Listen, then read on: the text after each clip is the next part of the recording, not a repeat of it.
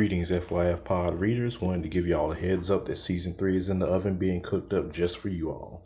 Thanks to everybody who's tuned in and stuck with us after all this time. Remember to always live your convictions, and we'll do our best to entertain you and hopefully make you think too. See you soon.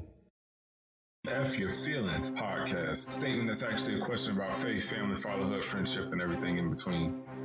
My biggest thing for me as a person is always ask people, can you make your point without disparaging someone else? And deal with that it, you know what I'm saying, instead of going and, and doing the feel good. Because it's easy to go do the feel good, but it's hard to deal with that it.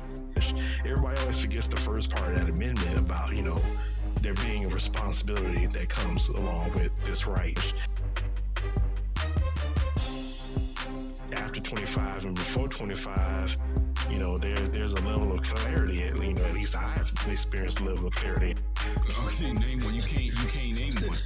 Spanish American War, Vietnam, World War One, World War Two, Civil War on both sides. Common blood, common kinship, common everything.